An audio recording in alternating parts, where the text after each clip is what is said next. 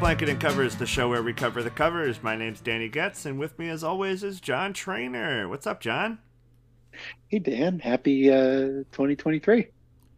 Yeah, this is uh this is a fun one to kick it off with. It is uh an anniversary year for this album. It's uh my favorite album of all time. I wanted to do the whole album, but there weren't enough songs to go from. So we are just doing such great heights and honestly i couldn't be more thrilled to do this Yeah, it's really exciting. You're are you seeing the Postal Service? i will be yeah i'm definitely going Yeah? to the show I, I saw them last time when they did the 10 or 15 whatever other anniversary tour it was and it was magical like it was so good everybody was there jenny lewis was there it was, it was just such a cool experience It's amazing. I'm really jealous.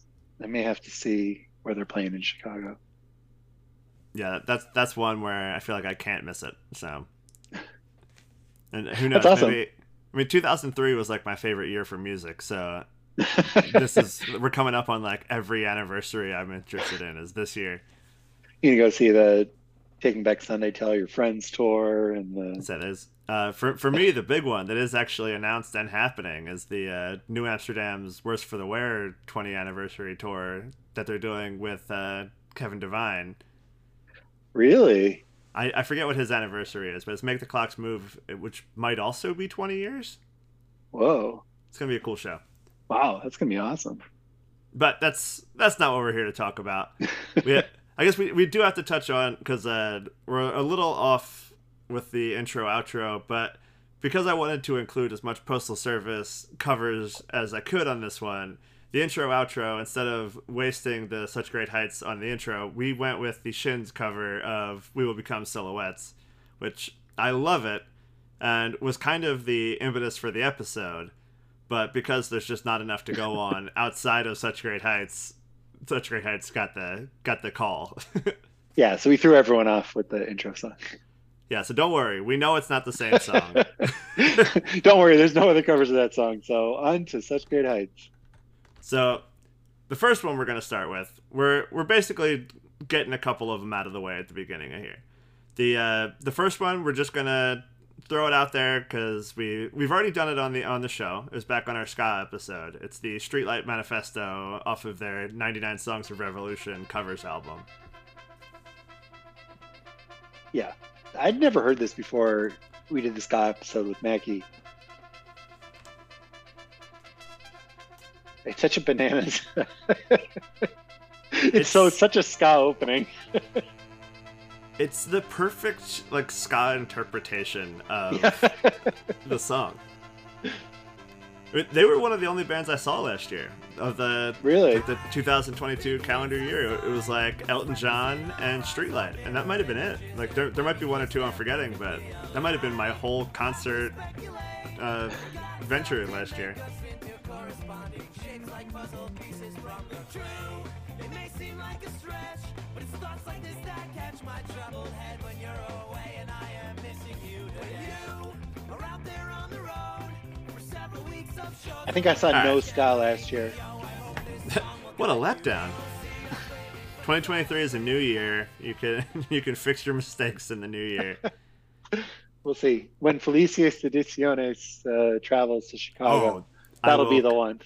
I will come to Chicago for that one if that happens. yeah.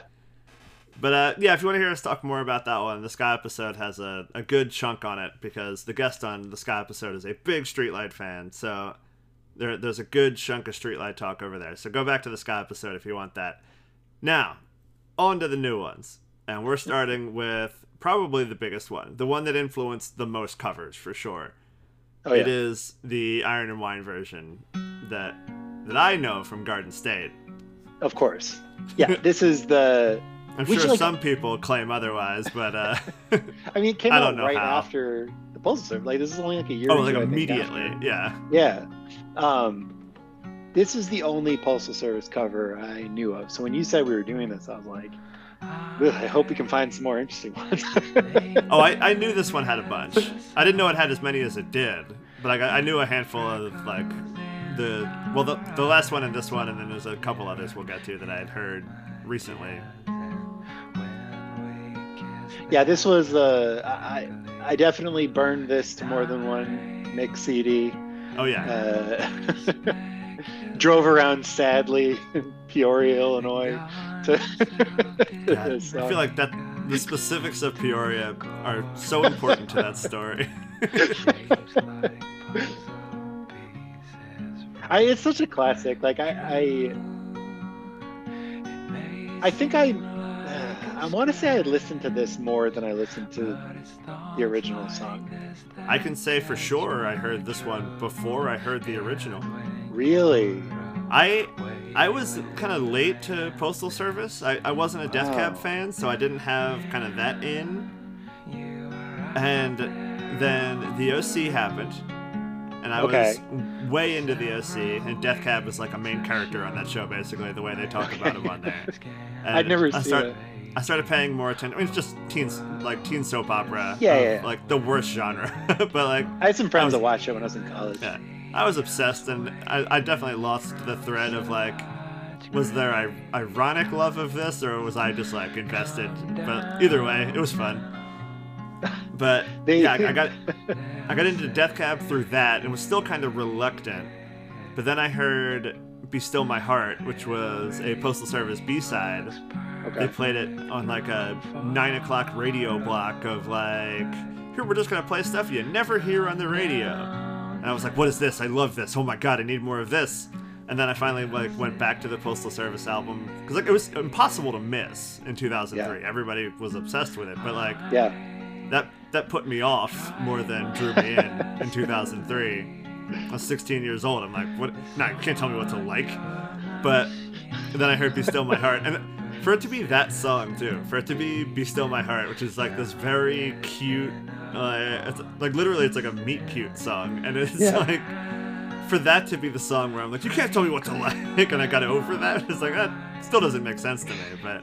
That's A- funny. after that, I went back to to give up and gave it another try in earnest, and uh, started listening to Death Cab in earnest. Finally, so, I Yeah, never the- got into Death Cab. I totally missed Death Cab. It's when I was in, I went to college in 2003 and had the pleasure of uh, having MTVU streaming all the time. oh, When yeah. the district uh, Sleeps Alone uh, came out, and like the moment I went to school, it, it was everywhere. It's like it had just come out, so it was like Yeah. that, and brand new, and uh, uh, Franz Ferdinand, and like of, oh like yeah, that Dizzee Rascal, like eight songs that I just like uh, completely associate with moving to college for the first time.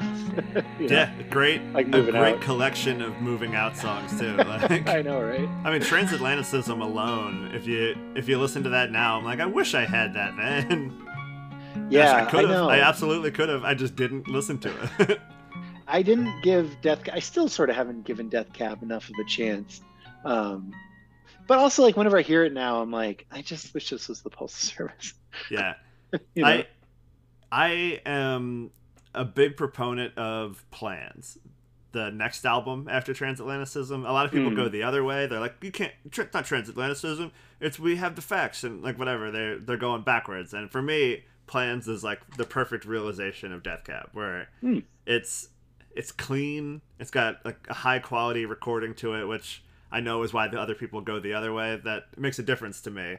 And the songwriting is so much better. The I mean, it's like I will follow you into the dark is one of those songs for me where like I hear the first chords and I'm rolling my eyes, and then by the end of the song I'm like, that was kind of beautiful. like I love that song. I know it's kind of cheesy, but I love it. Yeah, like that that that's what that album is to me. Where I'm like. I'm I'm I'm kind of like reluctantly getting into it every time I start listening to it, but then by the end I'm like, that was a great time.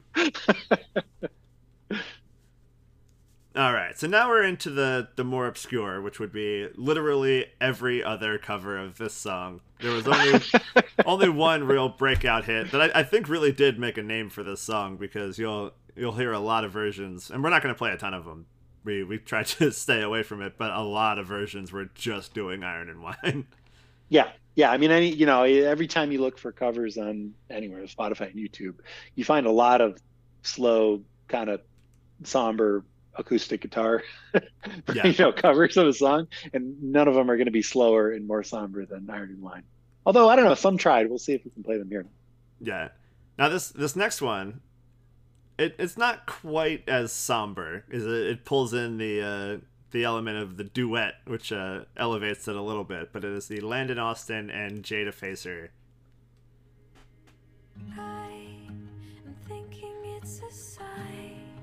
Yeah, this one uh, is like way more po- positive sounding, Yeah. which is like what makes it stand out to me.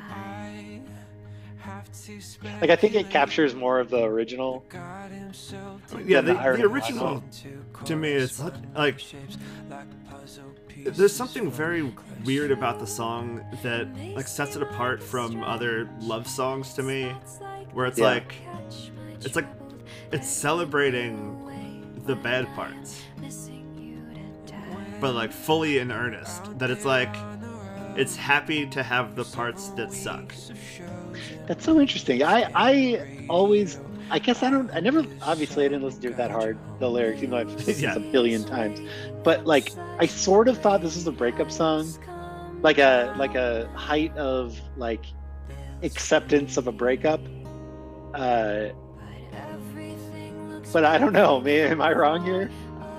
it's it's got elements of that i think it's more of one of those things of like you're, you're starting to feel that desperation that you're starting to think see things like maybe not going as perfectly as you thought before Yeah. but you're not you're not out yet you're you're Okay. still you're still in it you're still making the effort Okay. it's that's just, that's it's just a little more yeah it's a little more desperate than it would have been before but it's still like celebrating the feelings in a way that like even i mean I, I have a whole story for this album so i know it's not really there but like in a way that as you get further into the album it starts to lose that more and more Hmm. so like for me, just because I have that kind of built in, I've listened to this album way too many times. I have a whole jukebox musical in my head Oh really? for this album. I absolutely do. Oh, I love that. but like because I have that, it affects how I think about the songs. But like this one being so early in the album, it's because like it it gets worse from here. It only like, it really does get a lot worse from here. But here, it's still like proclaiming love, like a, in a current way that it is not later. That's interesting. Yeah, I, I always interpret it as like, like the last fight, and like acknowledging that they love each other, and that like we did our best. yeah, I I think because of the rest of the album that that's kind of what it's leading towards, but I, I in my head it's not there yet. Interesting. Yeah, this one sounds really hopeful. I think Yeah. it like captures the hopefulness of it. I think that's what what the duet does for it. Because it's it's two people who are actively in on it. Yeah, maybe Th- this to me was the. Uh, it's something in the the music. Um, that I don't know. It always sounds like it's on the uh, the right on the edge of a huge crescendo. Yeah. Um, like it's about to get like really, really big and wild. Uh, that makes it feel like it's at the beginning of something, not at the end of it. Um, I think that's what it is for me. Interesting. I, anyway, I like I. I think I that's like really that thought. No, that makes a lot of sense. I like. I think that one was really cool. Like you, like you said, like we kind of sorted through a lot of Iron and Wine lookalikes. Um, and when I mean, they we- basically made a genre with this song because the Garden Totally. State soundtrack was so big, and this was probably the biggest song on that soundtrack. They created a genre. Like, Yeah, I is, sort this of is where Bon Iver came from. Like, ah, and Imogen Heap, and that's how I Yeah. heard of Imogen Heap.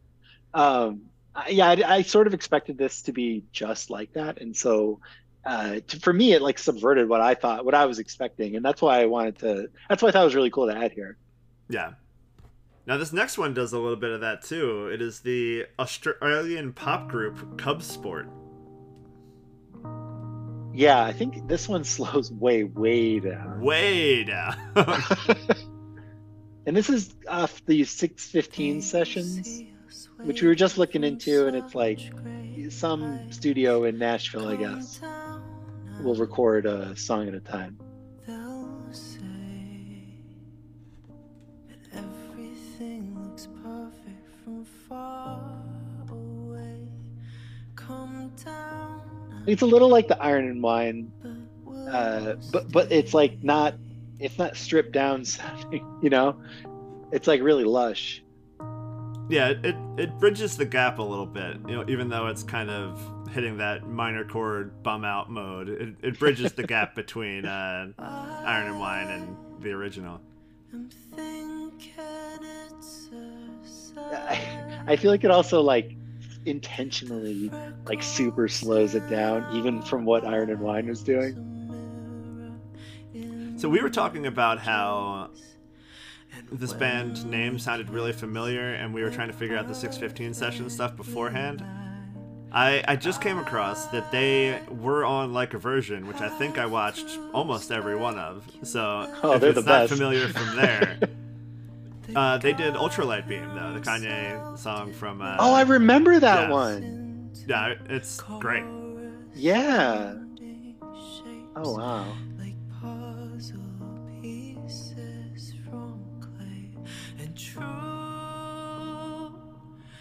May seem like a stretch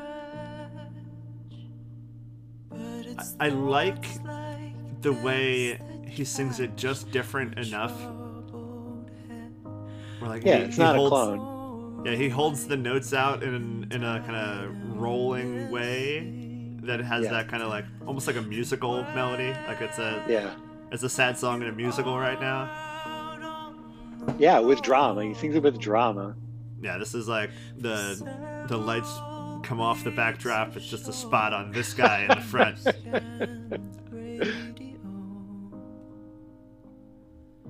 Your voice is beautiful. Yeah.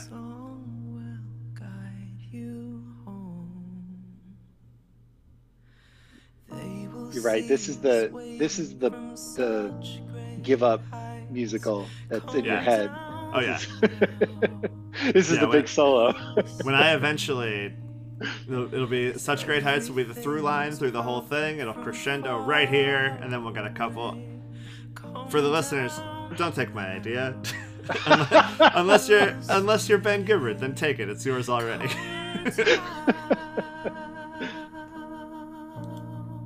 or more realistically, if you want to take this idea, give us a call. yeah, just let me with know. us. Let- Give me if you can make this idea happen. If you're in that position, that would rule. yeah, let's do it together. They will see a wave from All right, let's go. It's really go. cool. I want to listen to some more Cub Sport because Oh, now I, having I already heard saved this them. Yeah, an Ultra Light Beam, I like. I kind of can't imagine what they actually sound like. yeah. I, I'm very very interested to hear more of them now that they're actually like significantly on my radar. Yeah, but yeah that i i loved it and we're we're still a little bit in the slow one here we have we have one more before we start to really kind of pump some energy back into this thing it's the uh casey bowles version yeah, yeah. I like this one. I hadn't heard Oh, of. Casey Bowles before. Um,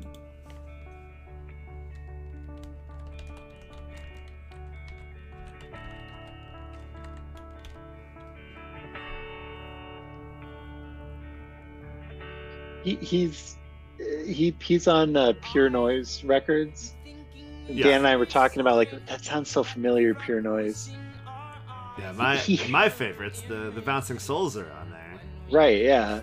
He hits the that like that Blink 182 accent yeah yeah so hard that like that's socal punk rock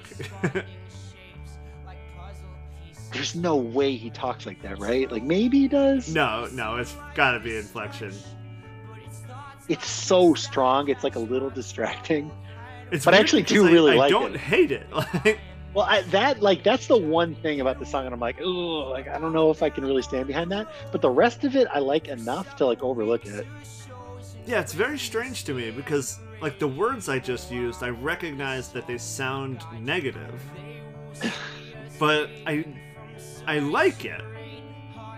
and I don't know why. I couldn't possibly explain why that's a positive in this situation. But I like it. I like the guitar in it. I like that it like slides around. I like all the finger picking. Like I feel like it's layered. You remember those uh, Where's the Band tours? Oh yeah. Oh, I went to one. Yeah. This feels like what you would get there. totally. Yeah. Yeah. He's opening for Dustin Kensrue, right? Yeah, yeah. Yes, that's totally. And this he comes off this EP Manhattan that has um two other songs on it. I think one of them is by 1975. And the other one is The Mountain Goats? is that it? Going to Georgia's the Mountain Goats. It's um for for new listeners, we have a Patreon. This is one of the ones that I was going to recommend for the Patreon because there are a couple covers. There's not a full episode length of covers, but there are two or three that I love. Ooh. So we're gonna add this one to that, and uh, listeners, you can look forward to a Going to Georgia Patreon mini episode. Well, I'm looking forward to this. I need a Mountain Goats primer still. Maybe that'll be it. Maybe I'll figure out how to. They have a bunch of like going to songs. Maybe I can make that the the theme of the episode. Maybe we can get a full episode out of it after all. All the covers of the going to songs. Well, yeah, I I I really enjoyed this. Like the that first, uh, you know, from such great height. Yeah. You know, it's like a little too much for me. And I was like, ah, there's no way. But like as I kind of let it go, I was like, oh my god, like I really really like the guitar work in here. And his voice is really nice. Like it's like a saves the day, you know, style. Voice. He just he just hits it so hard. It's the thing that like I think just because it's consistent, that It is consistent, It, yeah. keeps me. That it. If he was all over the place, then I would be out. But because he's consistent, it works. He may But- maybe it's just his voice too, so maybe I shouldn't use. Uh, yeah. maybe it's just the way he speaks. It, it just happens to be how my friends make fun of Tom DeLonge. It just Right? It just yeah, is it's what it is. exactly. Exactly. Yeah, yeah. Did you ever see that? Um, when the pandemic hit and and they did the uh, um, all the the movie stars made the Imagine cover, yeah, yeah. uh, and then all the indie music stars made the uh, the Miss You cover. Do you ever see that? Oh, I, I don't think I saw that. It's amazing. It's like uh, um, David Bazan and um, Oh, I love David uh, all all these indie indie guys. There's a few of them from Chicago in it. Um, and Mac DeMarco does does one of the the big uh, Tom DeLonge lines. I forget which one it is now, but it's like it, it sounds like that, where it's like almost like a caricature of that Tom DeLonge Yeah, accent. That's you so know? funny to hear it. And that's like all I can think of singers Do it too. Yeah. I'm trying to I'm trying to think of a better transition, but fuck it. Speaking of professional tran or professional musicians, this next guy actually that's a pretty apt uh, description of him. He is just a pro. He shows up for the weirdest and coolest projects and is always like the reason to watch them when he's there. It is an Anderson Paak version. Yeah. Uh, Super Bowl halftime star Yeah, Anderson yeah. Paak. God, I love this. I guy. had Malibu I had no rules. idea. I had no idea he did this. It's off an album called Cover Art. I didn't know that existed until today. Like Yeah. literally today. Did you see what else is on it? Um, no, actually, I don't think I looked. I'm looking it up right now. Wow, Seven Nation Army, Blackbird, Heart of Gold, Maps. This is awesome. I really That's want to wild. this Heart of Gold. I know, right?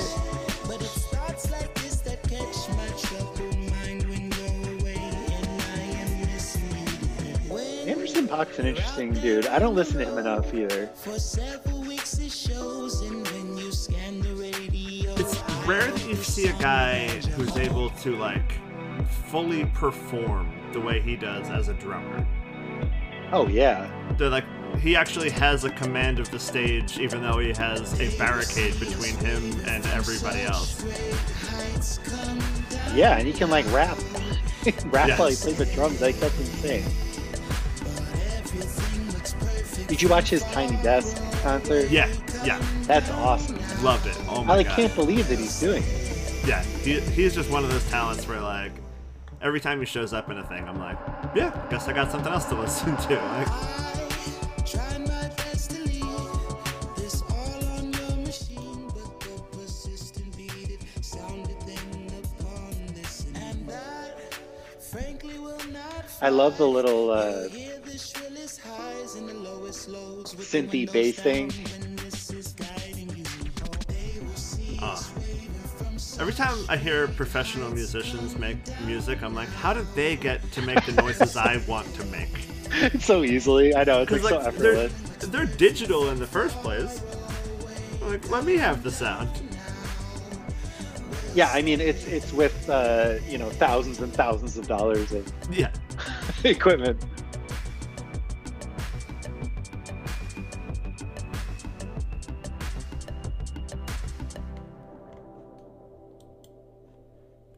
I love All that. I think it's so cool. I, yeah, I can't wait to hear the rest of that album. Now, for another real standout of the bunch, and this one was a late, late find. This was a, a last minute addition that I am thrilled we came across. It is Momentary You. Yeah, uh, yeah. this is like minutes before we started. Death Cab what? Death Cab for a Cutie? it's a band. Ben Gibbard, the singer, was previously in a group called the Postal Service. Hmm. They're known for making this. What's all this part? I didn't notice this. I'm gonna skip ahead a bit.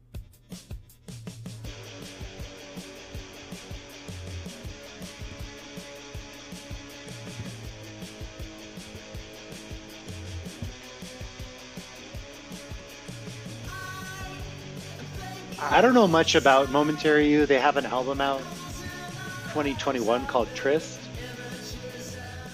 I'll give it a shot. Um, but I, I think this is so fun. I love it. I love the. I think the vocals are really interesting.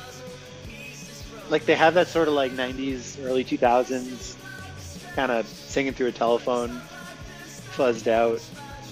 You know, sort of sitting behind everything a little bit. yeah, it's got that like like, the Strokes a little. yeah that, that New York scene that I, I kind of hated, but for some reason this doesn't feel all the way there. because it's fun. Yeah, like I've, I've also come around on that, that era a bit more than I did at the time too. So Yeah. I don't know. Nothing about this sounds pretentious. It sounds like really fun. yeah,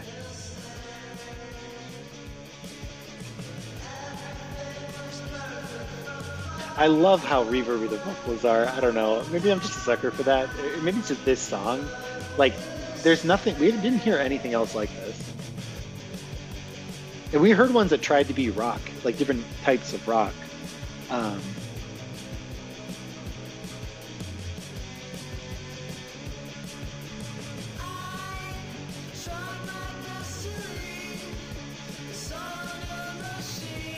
yeah, this is like this is the 2002 alt alt rock, you know, cover of of such great heights that that I always wanted to hear. It turns out.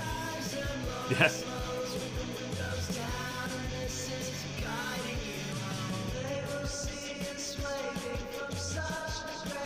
I Yeah, love bad that I drum. can't seem the- anything about information wise. No, it, it- there. Yeah, no. This is. I don't know who this person says on Spotify. Their bio says, "My name's Anthony, and I record this all on a four-track cassette." Uh, this is four track. you know, recorder. Wow. I don't know. Maybe. I mean, that could be it. It could be that tape sound. Um,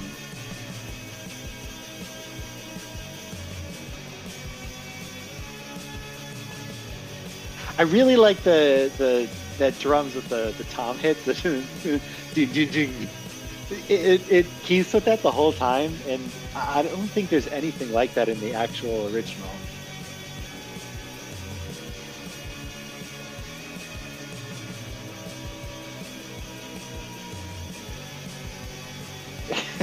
and the soaring guitars and like the fuzzy vocals, like I don't know, this just takes it in a way different direction.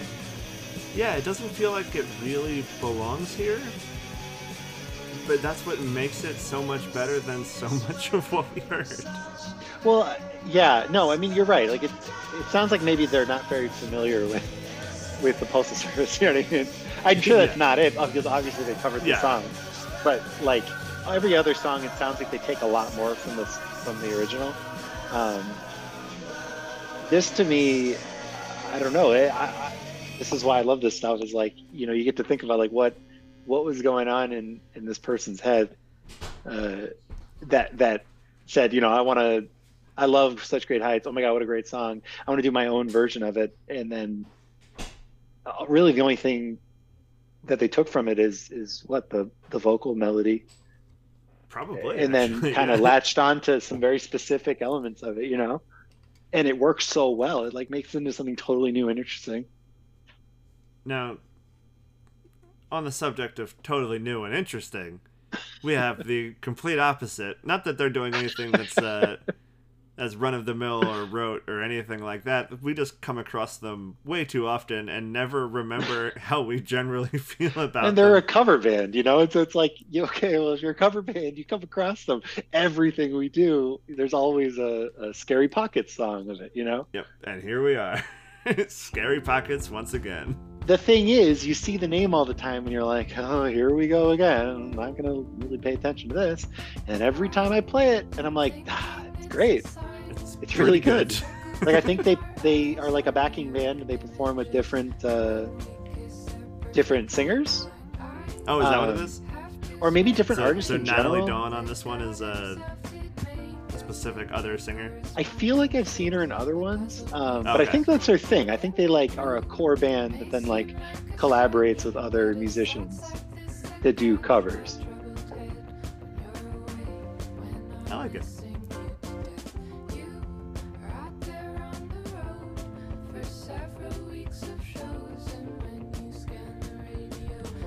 I mean, I guess I I'm sort of having to take back what I said about Momentary You because they did the same thing with that same beat. It just sounds different, I think, with those toms. I don't know. Well, it it fits in genre better. Where like it it took the whole song and moved it somewhere else. Right. This one kind of stays at home base a little. A little, but it has that like 80s pop. Th- th- There's like the extra, um, the extra like bass melody. You know, it could be that I like I didn't pay close enough attention to the original, and this all was in the original. Is just behind, like, you know, I just never paid attention to it. But I don't think so. I think this is adding like extra, um, like counter melodies. There's something that happens in the original that I keep listening for in all of the different covers here, where it's very clearly artificial. It's like he'll, it's only one person singing the lead vocals the entire way, and the next line starts before the one before it finishes. Oh yeah. So like it's it's very obviously manufactured in a studio afterwards. He didn't sing this straight through. And the people who are able to do that that that resonates more with me because it, Have it- you heard that yet? It's it's happened on a couple of them. Like Iron and Wine does it. Iron and Wine does it very well. Hmm. And like the ones that also do do Iron and Wine, I'm guessing probably don't have the ability to do that same thing. Yeah. So you see people accommodate just that extra beat that they're losing by having to finish the line. And that throws off a couple of these for me because the timing is just off enough. Interesting. I didn't notice that. Like this one because it's got the layers, it works. But there's there's been a couple that just kind of missed that part. Next time you see that, point it out to me. I don't know if I noticed that. That's really interesting. Now that you say it though, yeah, like I, I do remember thinking that was cool on the on the original. Now, this next one, this is one of the first ones when we were just kind of poking around after after I had John guess what we were doing. We were just kind of listening to see what was out there, the quick preliminary listen.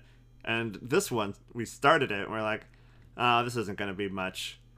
but then we waited it out, and oh my god, Confide rules. Yeah. yeah, it takes a second. So just uh, give it a sec. If you go and look at them on Spotify now, like uh, they look like a pretty normal, I'm going to say like a white, young white man. Um, Regular old men's haircuts. I don't know, like I'm going to say pretty nondescript. Holy moly, if you look up the video for such great heights, they are, uh, they're like uh, baby Underoath. oh Um, yeah, They've got the swoopy hair. They've got the. Um, I feel like they hold their guitars the same. Uh, all they their hair are. is as long as mine used to be. They are. I mean.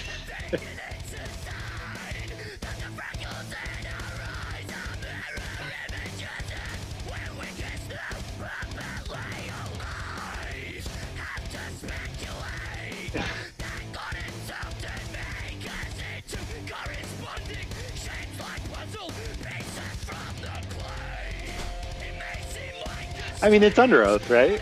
Oh, oh, one hundred percent.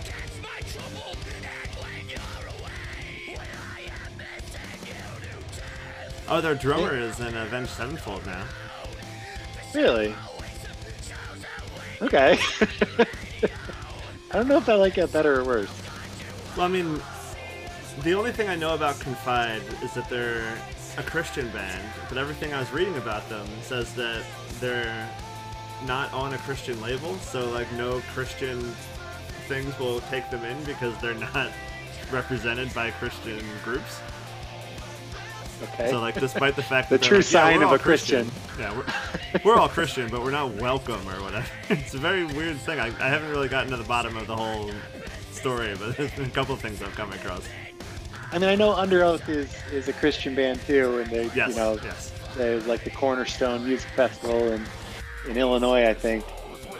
And it all sounds exactly like I used to have a friend that listened to a lot of this kind of stuff, and uh, you could just spot it from a mile away. I don't, I can't even say exactly how.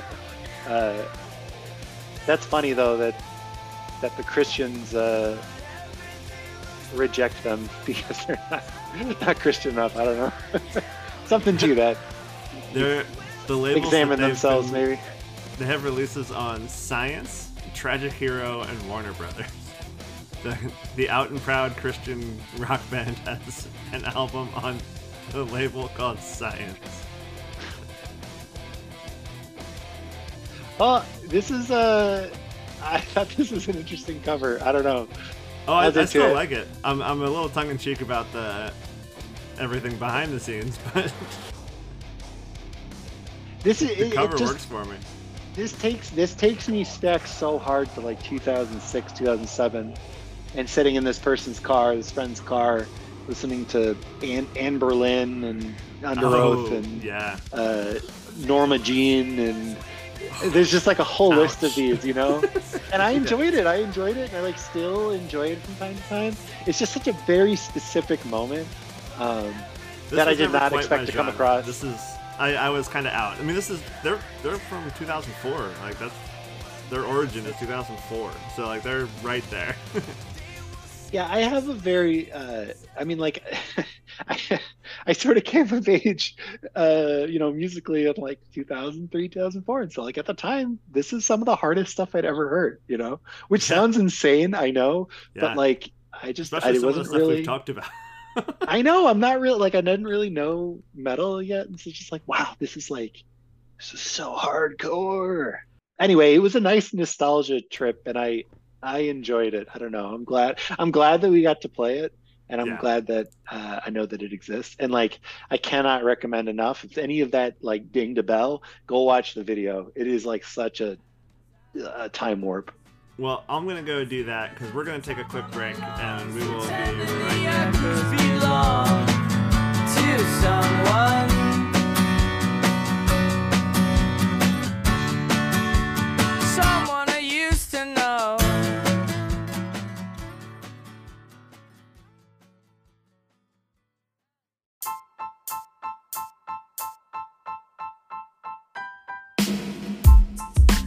Peaks is a show in which comedians have lively discussions about the most memorable peak periods of the actors, musicians, and athletes that dominated pop culture.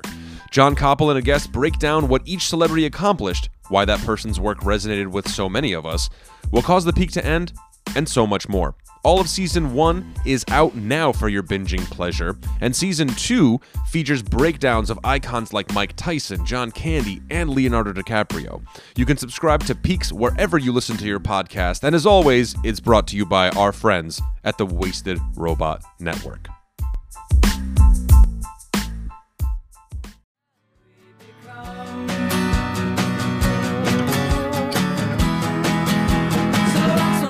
Finally go.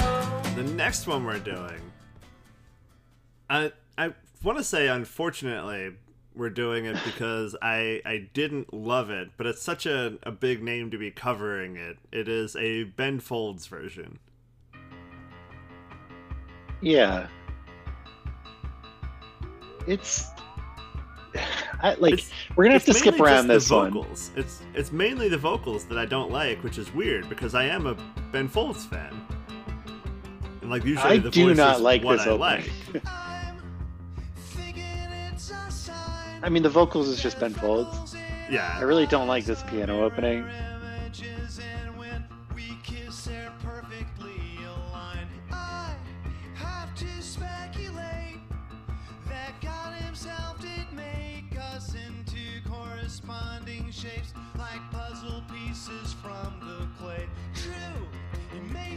I see what you mean about the extra beat. but it's thoughts like this that catch my troubled head And like he's talented enough to accommodate it by speeding up the first word, Yeah, but it still feels weird. like a whole other uh, dimension to this. I didn't even consider. Yeah.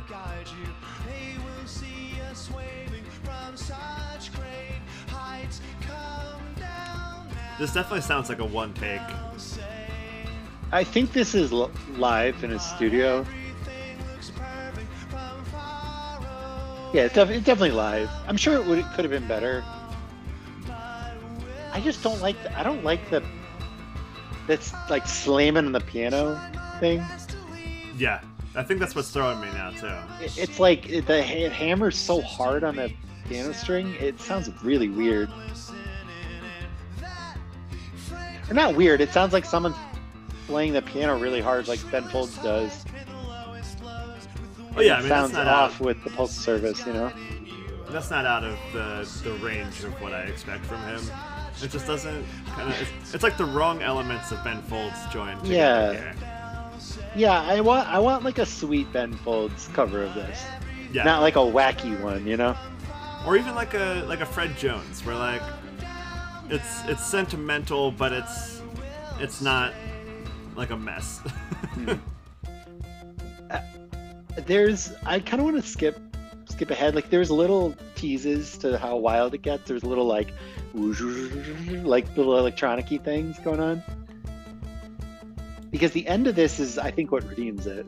oh yeah, Unfortunately, that's where it should have happened. And it's just like rewind back to the beginning. Yeah. Let's keep going. I'm gonna skip I- ahead. I did not get to the end before.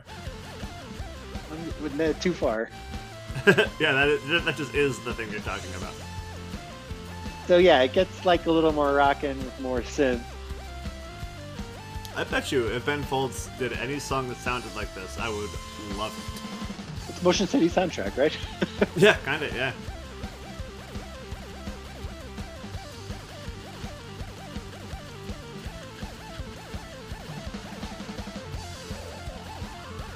I love that. I love the all the little swirly electronic effects. Yeah, I did not make it this far when I listened on my own. It wasn't until we were setting up that you were like, "The end is kind of cool," and I was like, "Is it? what end? what could he possibly do?" I thought, yeah, I thought that end was really fun. Um, but yeah, You're not wrong about that part. That that is fun. He's just being silly. I guess it's just Ben Folds, silly guy being silly.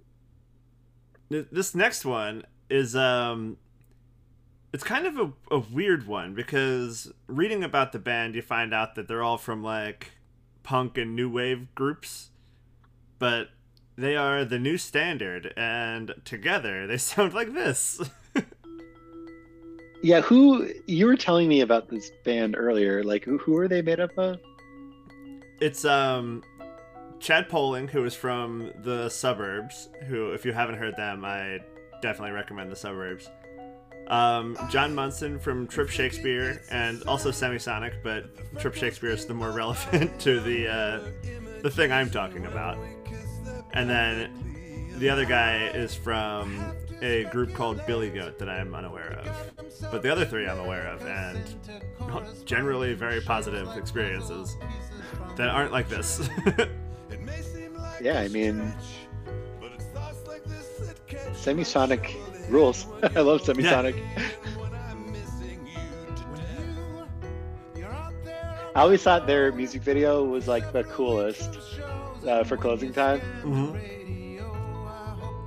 I mean, my my middle school guidance counselor used to play "Closing Time" as the song that was like the last song at every dance. Yeah. That was, that was a good time.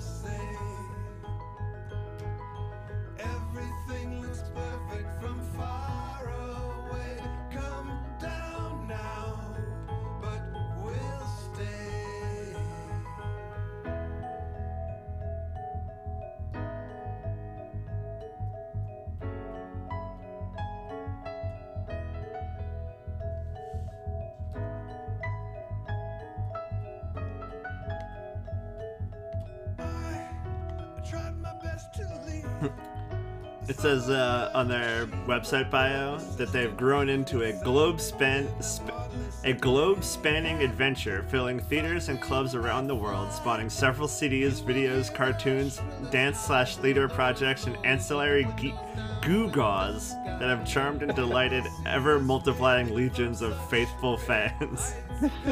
That's great. that I think I just fell in love with this band with that. I mean, okay, so two albums that we've had our eye on, either for previous episodes or for future ones. This band is on. They're on the "Let All the Children Boogie," a tribute to David oh Bowie, yeah, where Bowie the- one, yeah. that awesome uh, Ted Leo cover of Heroes was on. Yeah. I think something else that we liked a lot. And then um, they're on one of the Minnesota Beatle Project albums. There's like four volumes of Minnesota bands covering the Beatles.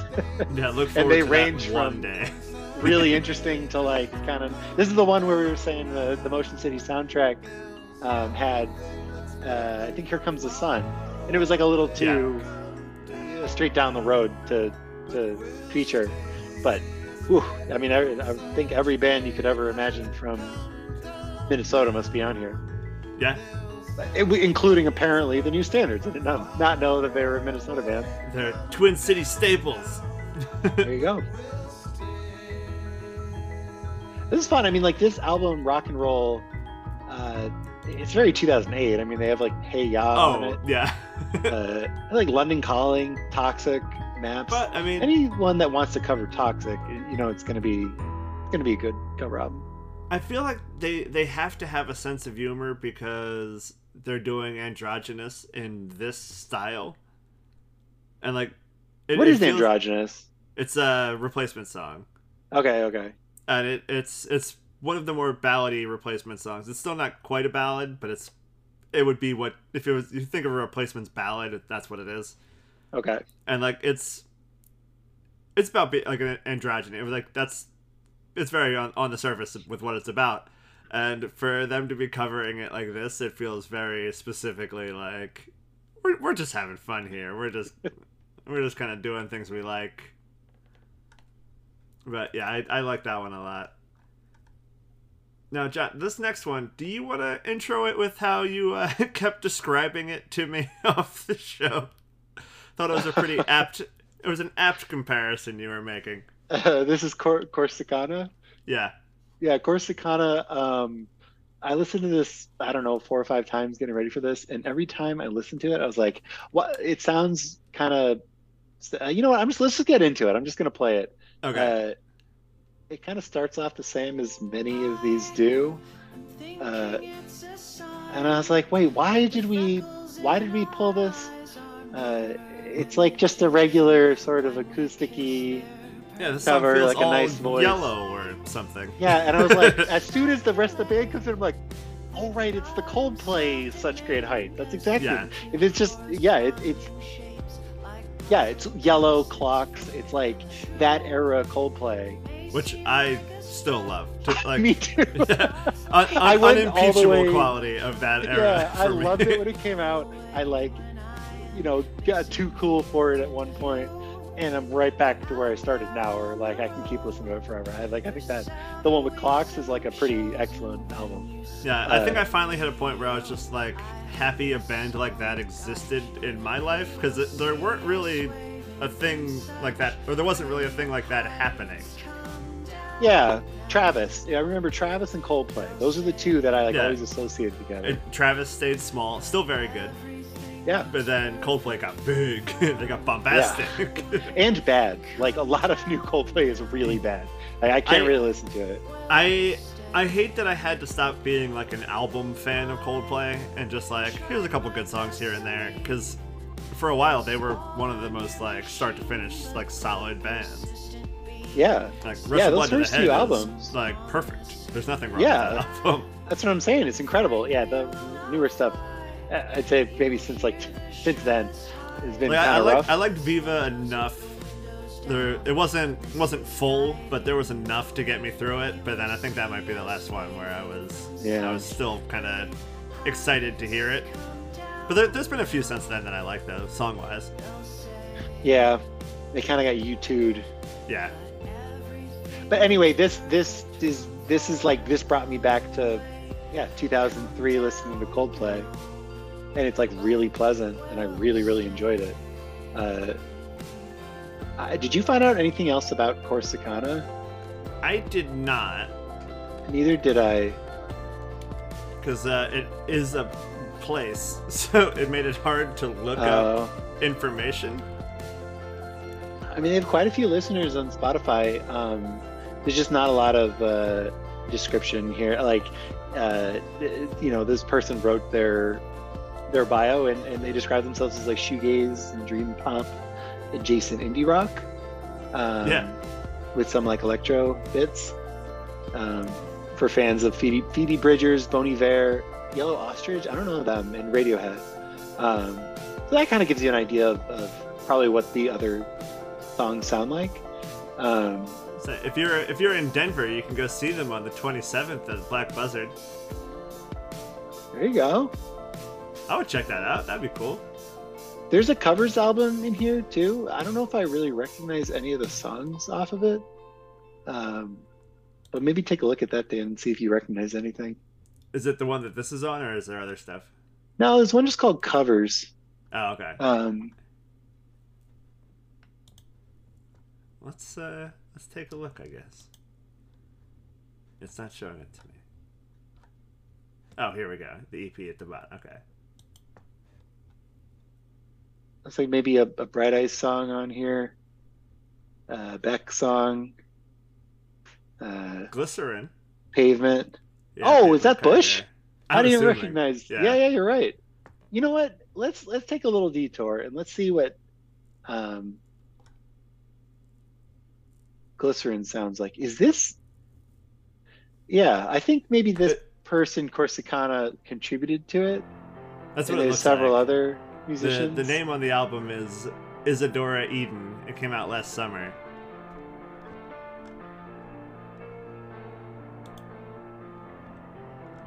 I do love the song Glycerin. I'm gonna skip ahead. Oh, so do I.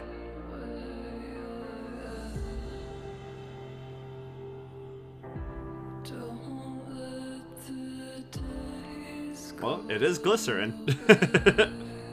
Very dreamy. Oh, All right, right on. Something interesting to dig The- into. If they ever need to recut the girl with the dragon tattoo trailer, Oh yeah, that'd be a sick. Uh, uh, yeah, dude, that'd be a sick like drama trailer. I never would have thought of Glycerin super slowed down. Yeah, I mean, and honestly, it doesn't even matter what the song is anymore. They're just like, oh, that was fast, make it slow. It's a trailer. They're not really paying attention. Hit me, baby, one more time. New film coming out. Plane. I can't wait to see that movie. I'm glad. pe- I'm glad people went and saw it, so I have time. Plane. Now the next one, we have Maddie Diaz, who has her debut album is called History of a Feeling. So I feel like I, I should have to listen to it just by default, given the name of my other podcast. But All right. yeah, it's it's Maddie Diaz and K.S. Rhodes. I am thinking it's a sign that the freckles in our eyes are Oh, she's from Lancaster, not far from me. Oh. when we kiss, they're perfectly. And I have to speculate that God Himself did make us into corresponding shapes, like puzzle pieces from. Oh wow, she was in the uh, Rock School documentary. The what? Have you ever seen that Rock School? School of Rock? No, Rock School documentary. It's it's a documentary about schools of rock, but one school of rock in particular. Oh, no. It's it's pretty cool. It's a cool documentary. But yeah, she's in it apparently. The the one called School of Rock. There, there's a couple of them in Chicago. It's um, I believe it is that guy.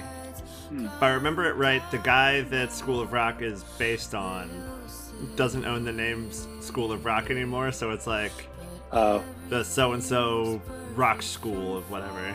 okay. No, this one's branded School of Rock, so it must be the imposter.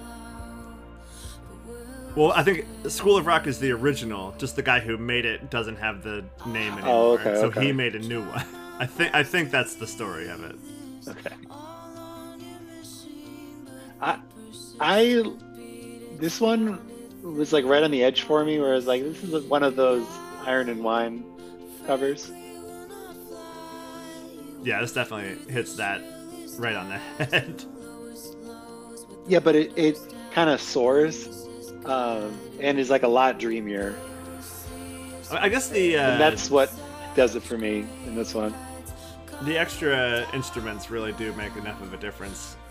It really does. Yeah, it, does, it, it feels it. It's not a.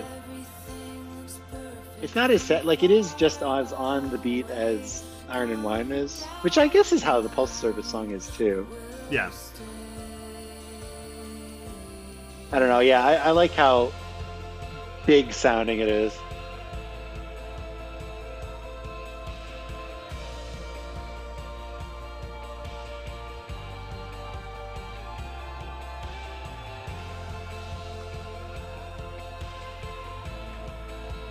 I like these two because this is like very anti postal service. Like nothing in the postal service ever sounds like this. yeah, yeah. It's weird because like it, it's all like, the postal service has a tendency to be like kind of abnormal, and like that's kind of the appeal. Yeah, and like it, it doesn't take it fully back to like a more accessible genre but it's like moving in that direction totally.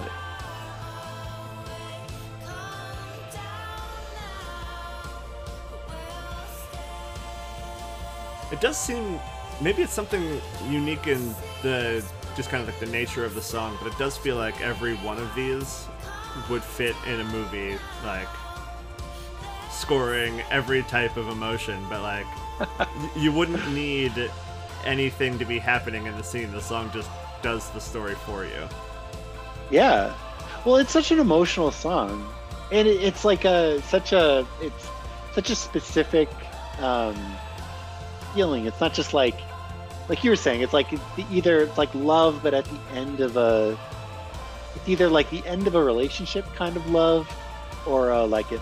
Uh, like an argument, or like love each other but wish that they love each other more. Yeah, Like, it- there's a lot like- to it. It's like a lot of depth to to play around with. I think to get different sort of Yeah, feels out of- grandiose and desperate, but also Yeah. like hopeful but also sad and like Yeah, it's it's got a lot going on in a very kind of light feeling kind of poppy little jaunty ditty Right. it, it really loads you up with every possible thing you could feel in that moment totally. Yeah, I don't know if I could hear Confides in a, I don't know what movie that would be, um, but the rest of them for sure. I think, you know, yeah, they they they capture different different feelings. yeah i'm gonna kick ben folds out of that statement too Yeah, Anyway. maybe Ben Folds too.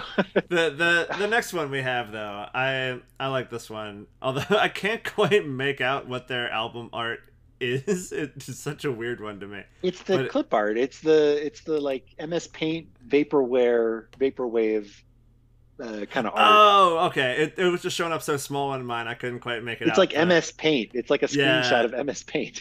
now that i know what i'm looking at i for sure see like the the tabs at the top and stuff Yeah. Okay. that that does kind of rule but it is S- sata lights s-a-t-a-l-i-g-h-t-s Satellites. this was another last minute find that like Dan is a hero for finding it. Uh, I Yeah, am super really cool. into this band.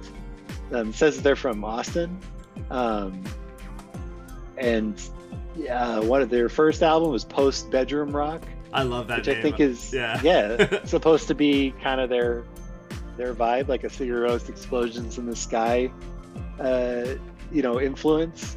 Um, the uh that album has a song called Woo Dop, which is uh that's that's perfect. I love that. Instead of doo wop, it's Woo Dop. okay. Th- This Those is are the very- things that tickle my brain like they're jokes, but they're not funny. this all like their whole aesthetic is very vaporwave. They have a song called Snow Jams with the Z98.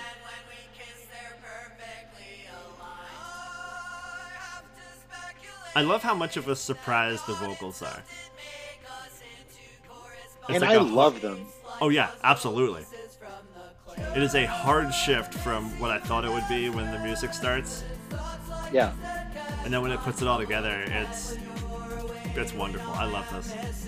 Yeah. When I first heard it, I I, I mean when I first heard it minutes ago, I, I thought of like Animal Collective, you know? And like you can hear it, they have the overlap, and Oh yeah. they use it perfectly. Oh, I see what you mean. Yeah, yeah, yeah. I didn't think about that. and they, they do it also with the with the duet. They they utilize having two singers.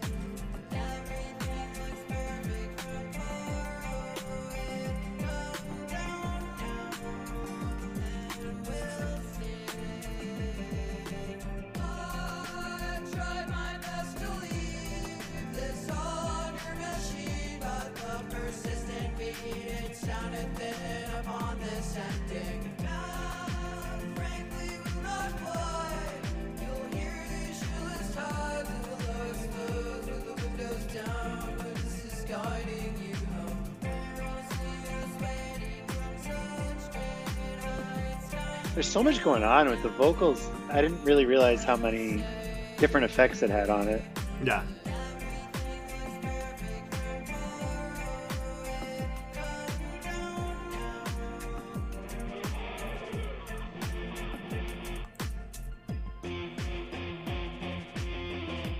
That is kind of what sold me.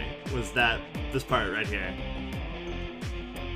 Like I, I was like, this is pretty cool, and then it gets to this, and you get this like chugging guitar, and it's like, they're doing everything. Like it shouldn't work. It's so disparate, but it is all held together somehow.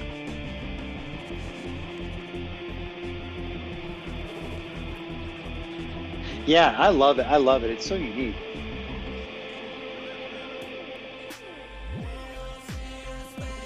You ever listen to Vaporwave? Not a lot.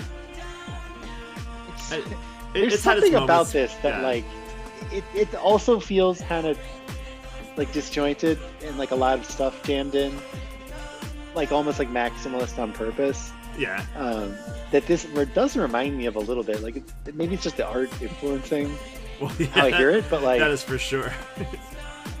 they're, they are calling out what they want to be. yeah but but like I don't know. I feel like I hear it. I like I don't know if I've ever heard a live band have that kind of um, yeah deliver on that kind of promise, that vaporwave promise, without being sort of a you know like a DJ sound. Yeah. I cannot wait to listen to more satellites. I they Oh, their latest sure. album is called Little Star, came out Yeah. uh, in 2020. Um, I want to know what uh, Snow Jams '98 sounds like. Yeah, for sure I will be listening to more of them. Now, this next one, we, we still haven't quite done the research that we need to on what this genre actually is. Lots of anime figures and kind of spacey electronic covers. I did a little research. Oh, you do- Are you- you, we're all talking right. about Nightcore? You, you have it? Okay. So it is Yeah. Nightcore Dreams. And this it's a it's a genre that is unavoidable for us at this point. Yeah, Nightcore. Nightcore is, seems to be a general. It's like, do you remember Chopped and Screwed? Yeah. Hey, this is Nightcore. Uh, it's like sped up remixes of songs of like pop songs. It has something to do with anime. Like I don't know why exactly. Like I think it may just be like it's reminiscent of like sound anime soundtracks. I'm not an anime guy. I don't actually have never watched really any anime. Um, I've heard of it. I know what it is. like, Yeah, I've never exactly. really like sat down and, and watched any of it. Um, but yeah, th- there's. I think it's the actual song, like the original song, just like sped up with Yes, extra elements yes. added. I don't think it's That- like that is re-recorded. the little bit I know about it. Yeah, and it it's basically the same as like when you you're playing on your record player and you up the speed. Yeah, 45. Yeah, Yeah. totally. It's it's I love doing basically that. that. Yeah, it, it is so much fun. I don't know if it's good for the the motor to go back and forth the way I do, but it yeah, is I don't think fun. it's good for the record either, to be honest. But I, I have so much fun doing that. I love to hear Otis Redding sped up. know? Oh yeah, yeah. It it it slows it down and pitches it up, and like that's how you get this. yeah i i think it's really fun like it reminds me of alien cake music when we found that the like lo-fi Yeah, 90s yeah. songs um you will see like a lot i think it's tiktok uh there's a lot of like sped up songs um th- that become like trends and so when you look for some songs you'll find ones that are just it's, yeah it's this song but also do you want it sped up sometimes they'll just say sped up in parentheses Yeah, and I think that's the same thing as Nightcore. Maybe they just haven't learned what the what the genre is or what like the remix style is. I, there's something more to it though than just be it sped up. Like they're definitely recording things on top of it.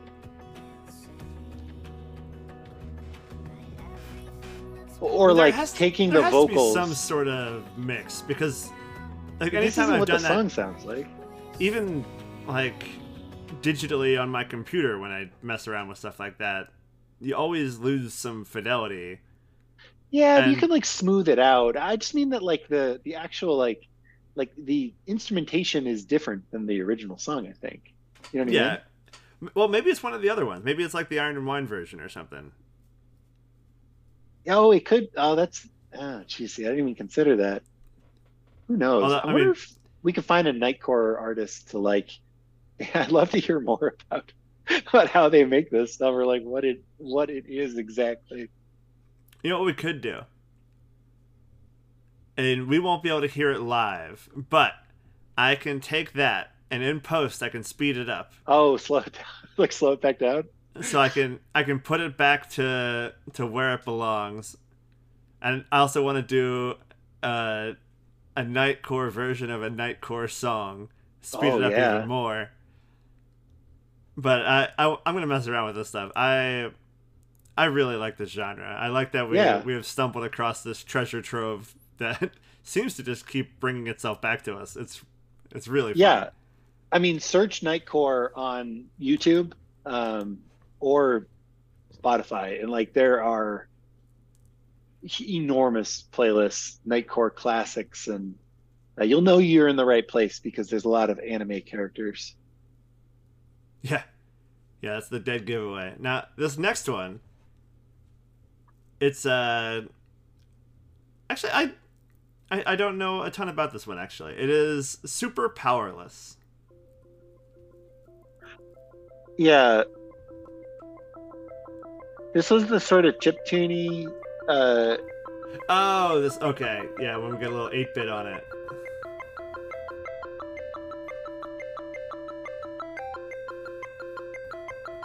yeah, they're still singing and everything. It's not instrumental like those like 8-bit Yeah. misfits or whatever.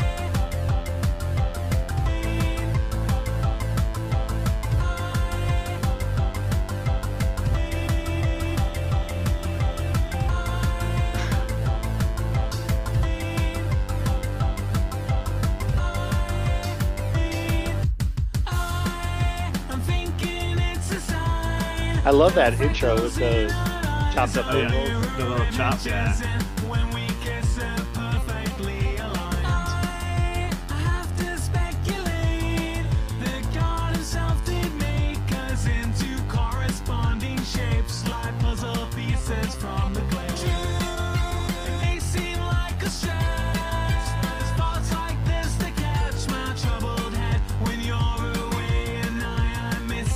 I'll tell you what, if all those 8-bit covers sounded like this, I would play them way more often.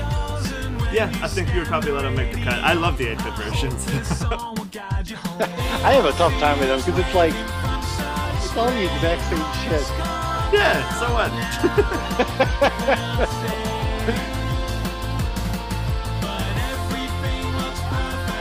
I mean, I do like having the vocals with it. That really is a, a touch that separates it Yeah, and I like how it's sort of it's. I like how it's all chopped, like you said. Like it, it really adds something. I, I do always love when the vocals are just another instrument, where it's just like, yeah, we can fuck with them the same way we fuck with a guitar, or keyboard, whatever. Like, Totally. it's here to complete the song however we need it to. You know, I've heard a lot of bands. I've seen a lot of bands lately that have their own. Uh, they bring their own. You know, whatever you call it. I mean, you've got your your pedal board for your guitar.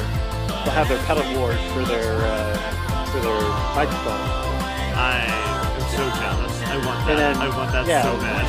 They'll bring their own mic and everything, plug it into their pedal board, and then the out of the you know vocal effects will go straight into the I don't know wherever the um, you know wherever wherever the, the microphone normally goes um, That yeah. into the soundboard or whatever. I'm definitely. and it's awesome. People. I know, right? I want that board. I always wondered how. Uh, I always wondered how they they could get that like crazy reverb sound when they play, you know, like a little bar, like a place where clearly they weren't yeah. having like huge sound checks.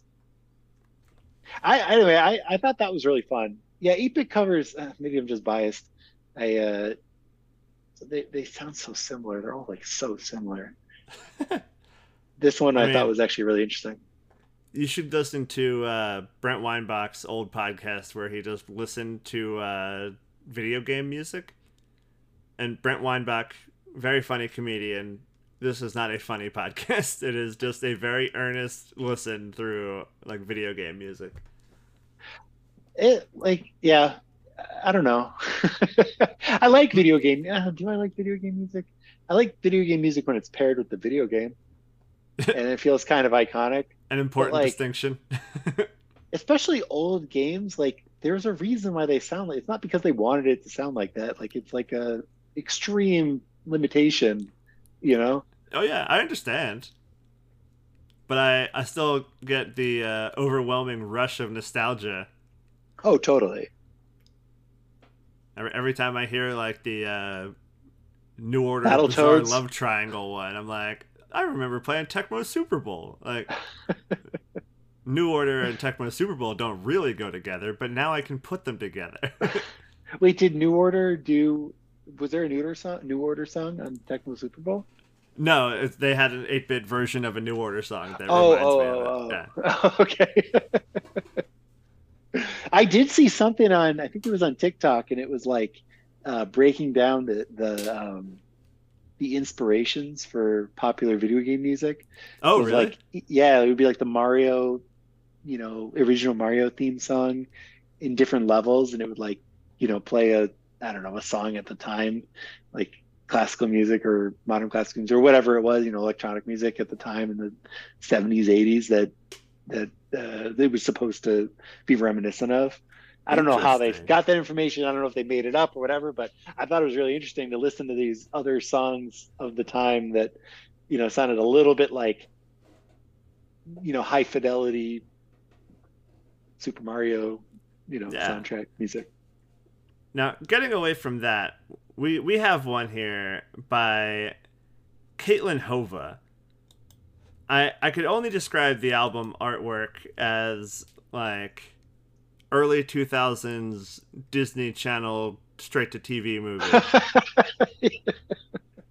But the it does version look like she's about to get Freaky Friday.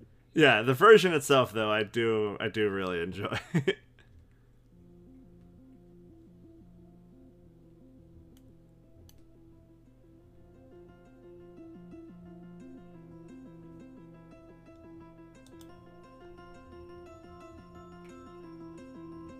Is she like a? She's not like a kid, right? I think she's a I don't like think a so. violinist. She was another late edition, so I didn't have a chance to look her up. But I can do that now while we're listening.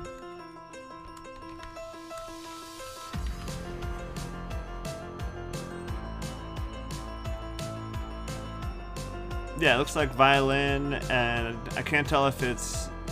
No, it looks like she's just playing a violin in like a guitar position.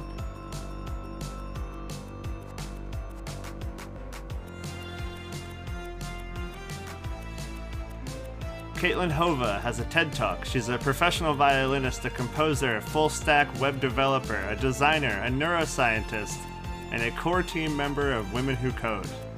Oh, whoa! I know women who So- code. That's sweet. So, yeah, shout out to her. That rules. Dang.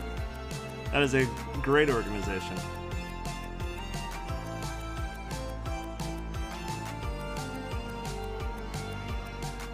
Wow, what a resume.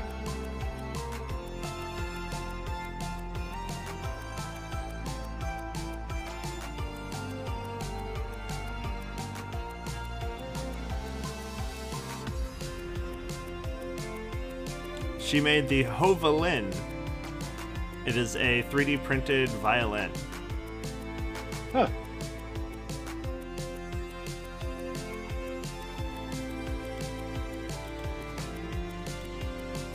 Yeah, I don't know. I like it. I think it's nice. Usually, I don't add like string covers. This is the part that, for me, really did it. Yeah.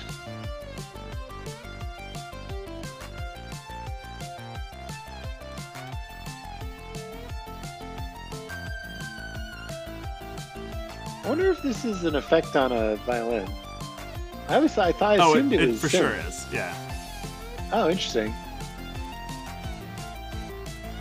I think that makes me like it a little better, even.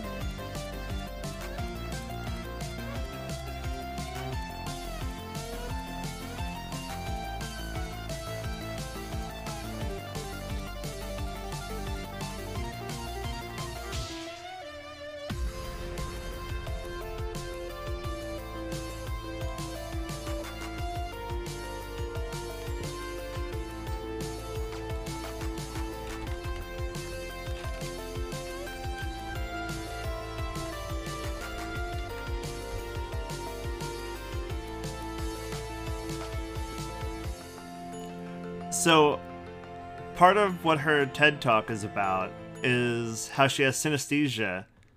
And oh, her and her husband, I, I can't tell the timeline here because it, it kind of spans a couple years. I can't tell if this is saying they successfully did it or they were attempting to.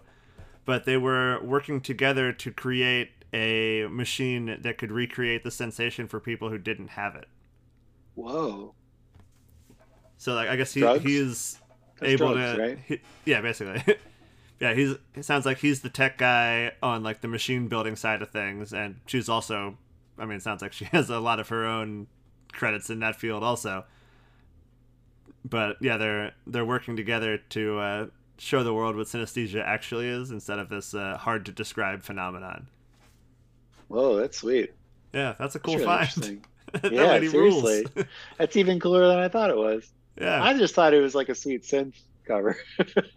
yeah, yeah. That's awesome. I want to I want to read more about that, and uh, maybe I can update people as we go here. Um, I want to figure out the uh, the success of that because it was back in like 2014, 2017. I'm seeing articles, but nothing more recent. But uh, we are we are in the home stretch here. The next one we have is I forget her name. Hold on a second. It gets cut off on mine. Right. The next one we have is Monica Moore Smith and Alana Moore Jeffrey. I assume uh, sisters who have taken on the married names of their husbands. oh, I didn't even catch that. Uh, that makes sense. This is uh, we have a couple kind of Americani songs. Yeah. Uh, this one I think is maybe my favorite. This appears to be. Uh, there's not a ton of Monica Moore Smith songs. Um, I really, really like this. Like the their um, it looks like their albums range from I don't know, like the early, the early '90s until modern times. I mean, this one says it's from 2003, which means they were like right on it. Yeah,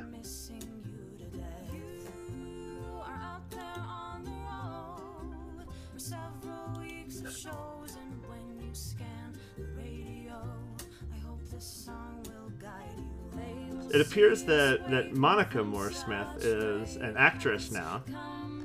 Oh, Her her whole website is kind of acting reels and such.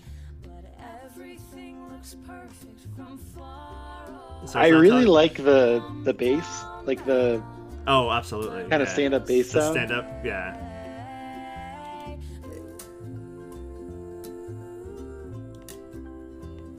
I like the whole thing. I really like the the two singers together. It's like it's like the beach. I guess not beach. It's like the Appalachian beach. you know. Yeah.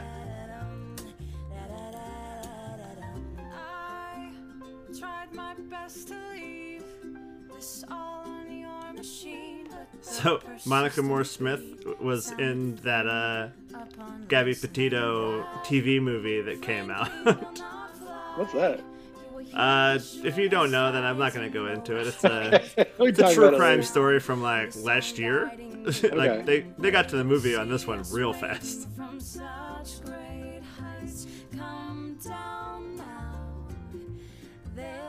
Although it was directed by Thora Birch, who you'd recognize from A Thousand Things.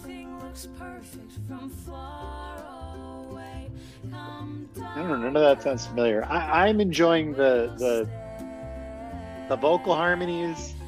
I think there's something interesting about the melody. Like the it feels different to me. Something about it feels different. It's like uh, Michael Bublé, Yeah, if I, Well- you know, jazz singer ish. yeah.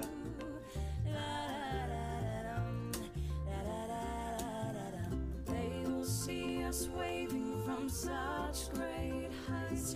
Come down now. They'll say that everything looks perfect from far.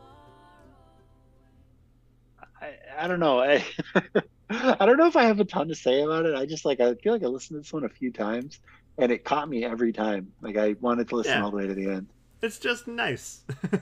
Right, right. now this this next one, are we, are we gonna do the Moulin Rouge one or no? We don't have to. Uh, I say no. Okay, I'll just mention that it exists. Yeah. This next one is Joy Kills Sorrow, which I thought could end up as a uh, another version of the Confide cover, but turns out it's something much more uh, much more interesting to me. I think way more interesting. It's it's it's what I wish Mumford and Sons was. Come on, Mumford. Why can't you be better?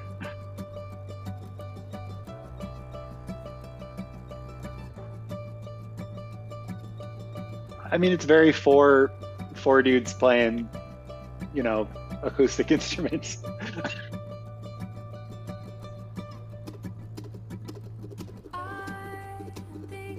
Excuse me, not four dudes. I believe this band has two women in it, judging by their profile picture on Spotify. Although I did no research on them. I should do that now. I saw a video and I think I saw I thought I remembered four people in a in a field. I don't know. Maybe I'm, um superimposing my Mumford and Sons uh, knowledge onto them. well, the, the video for this, it does appear to have four people in a field. The bass player is a woman, John. Sorry, my, my bad. Um, I stand by everything I said. It's it's what I wish Mumford and Sons was. I really like that that mandolin uh, rhythm, the strumming rhythm.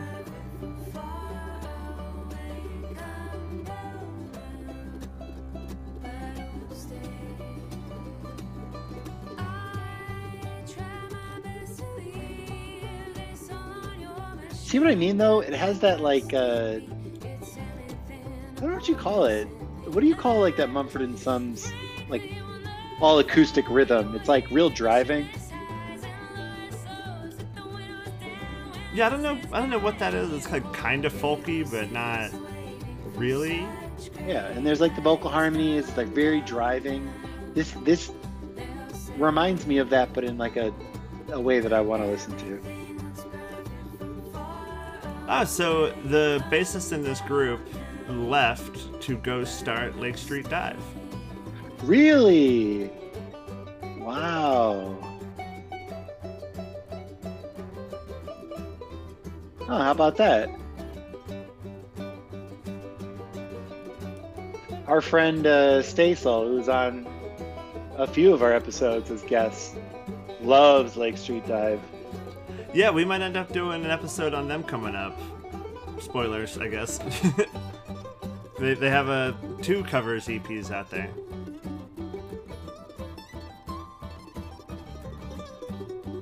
Are they a Chicago band? Um, this band is a Boston one, so I imagine Lake Street Dive is also, but I didn't look up further. Oh, Yeah, they're both Boston bands. I guess Lake Street. I guess maybe there's more than one Lake Street Drive. that would make sense. Oh, it's Dive. I know, that's where I thought they came from, though. Oh, that makes sense.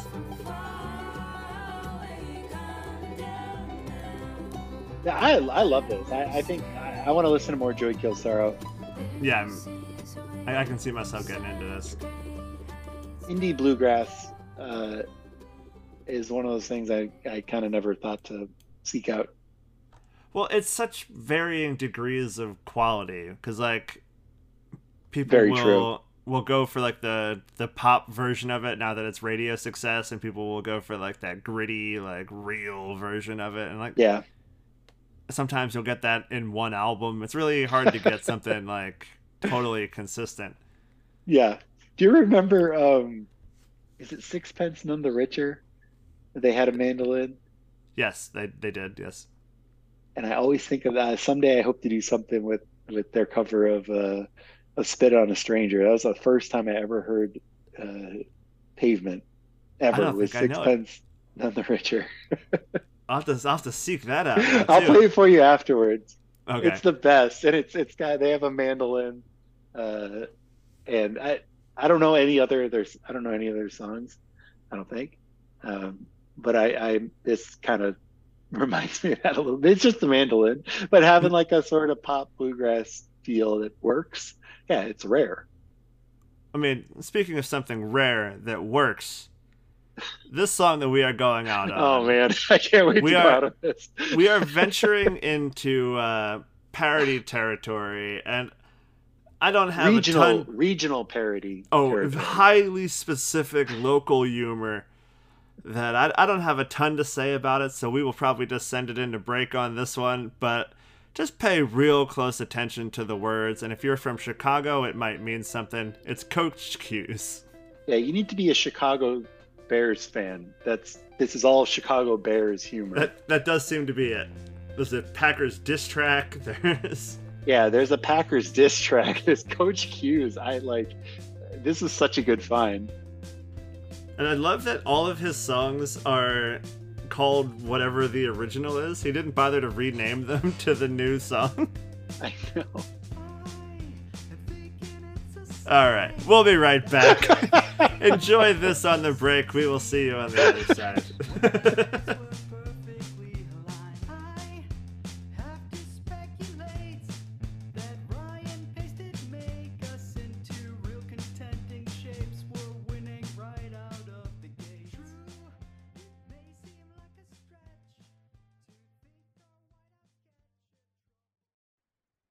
right, we will be back to the show in a minute. We just wanted to take a, a step away here and give you the full rundown of our newly launched Patreon.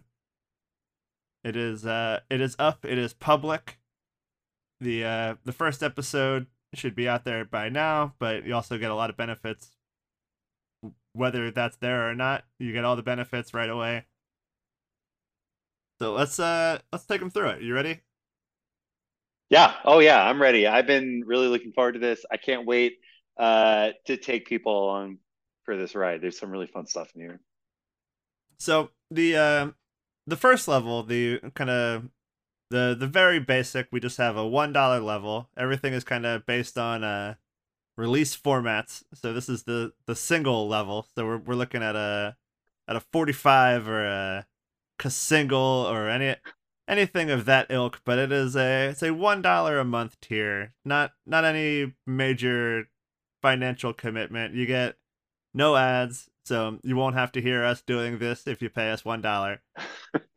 and then you'll uh, you'll get Discord access, which means you can jump in. We have uh, we have good conversations going over there from from time to time with each episode, and the more the merrier. So hop in there. Also, if you don't want to give us a dollar, just tell us you want to be part of the Discord. We'll probably take care of that anyway. But the ad-free content is the big big part of that first tier.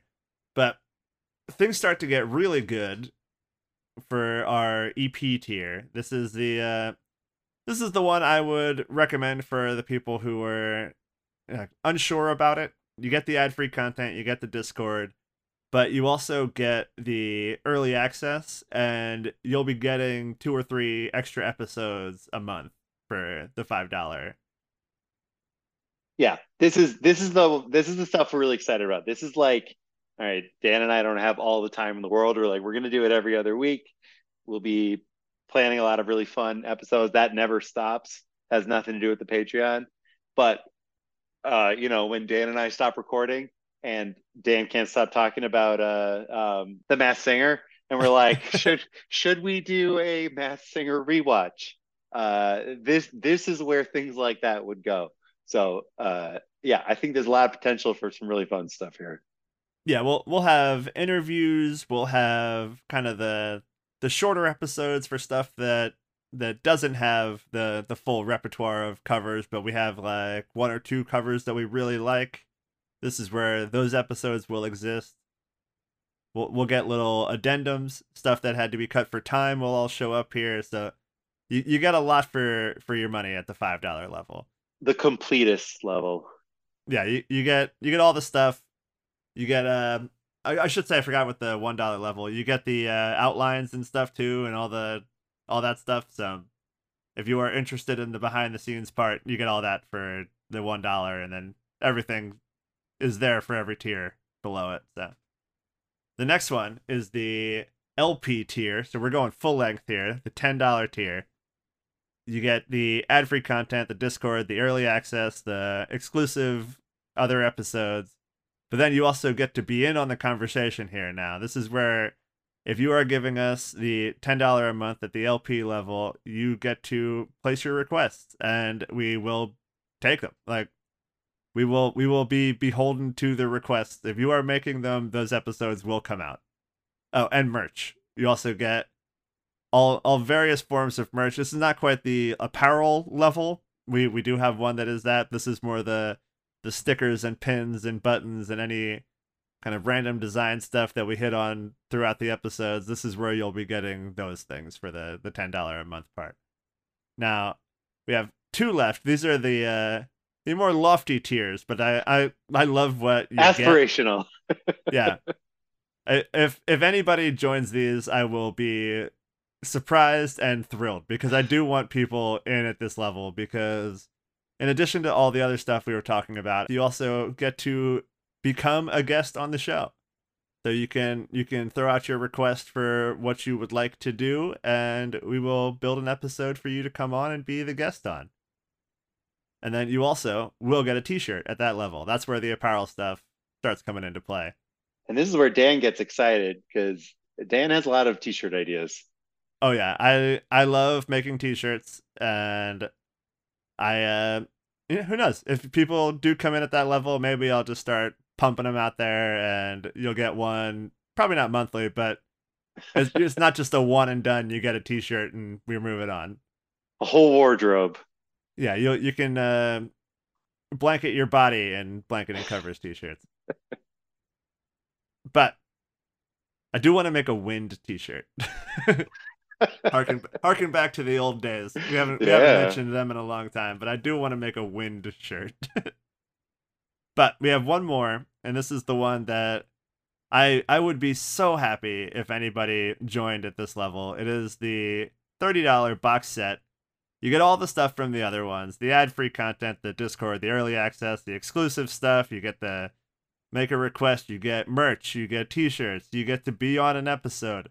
But the one that makes this so much more exciting than all of the other ones for me, you get to be part of our album of the month club. This is what I'd be so excited. I like I, I would I would curate this so hard. This would be all I would think about all month is is what to put in that. I've already started kind of building a list of like what is the one that I want to represent us. And like I have like two or three that like all right, so if somebody joins now, their first one will be in January. What's a great January album? So I'm putting a lot of thought into this already and we are just launching. So it's a, a lot of exciting stuff, lots of different tiers to jump in. If you want to jump in at one dollar that's great. You get all the you get all the stuff that you get there at, and we really appreciate anything you're willing to give us. But also if you're just here listening for free and you're skipping through this waiting for us to get back to the episode thank you for that anyway. The listens go a long way. We really appreciate it. And with that we will jump you back into the rest of the episode. Thanks. Thank you.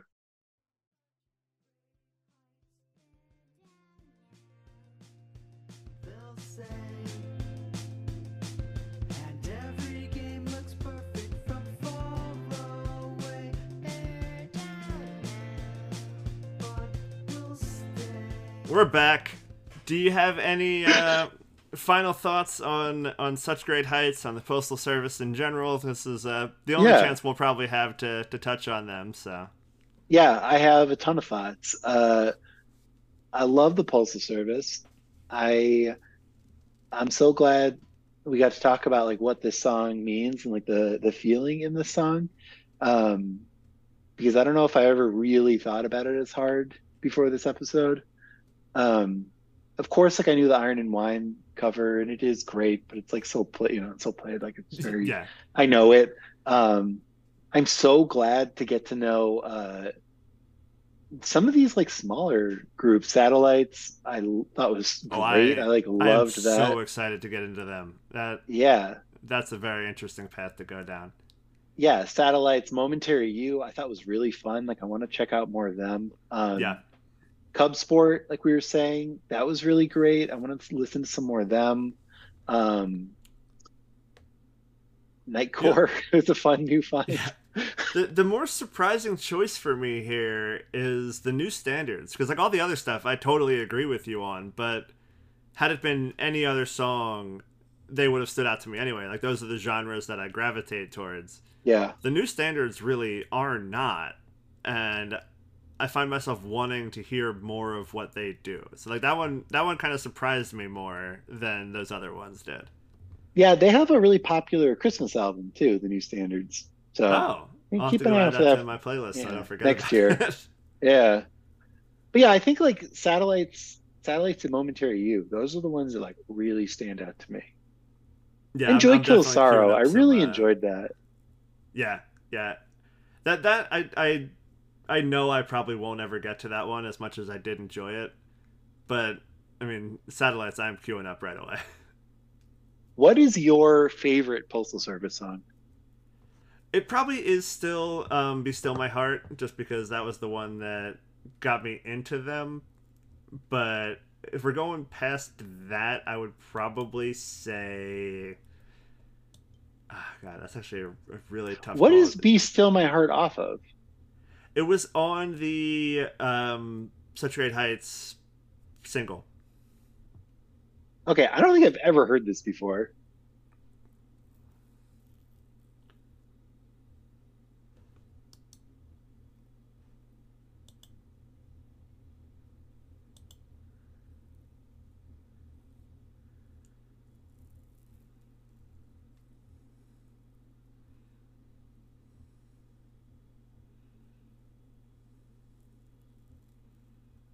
It's just very cute. You're muted. I'd never heard this before. This has totally slipped past me. Oh yeah, I have I have everything. I had it before, and then they repressed the the album for the 10 year anniversary with all the bonus stuff, so I have it all on vinyl now too. That is like a prized possession for me. That's really cool. I'll have to check out. I'll have to go back and listen to the rest of that. Yeah, I- their their B sides and singles and stuff were always really interesting. They had different people doing covers. That's where the "We Will Become Silhouettes" comes from. That was not not on that single, but it was on one of the other singles. Was that that cover? And like they, there's always like three or four extra songs. There was a couple covers that were in there, like "Against All Odds," like the Phil Collins "Take a Look at Me Now" that song. Oh yeah, They, they do a version of that that was on one of them. There, there's a lot of interesting stuff to be found, just like one step past the surface of Postal Service. Oh.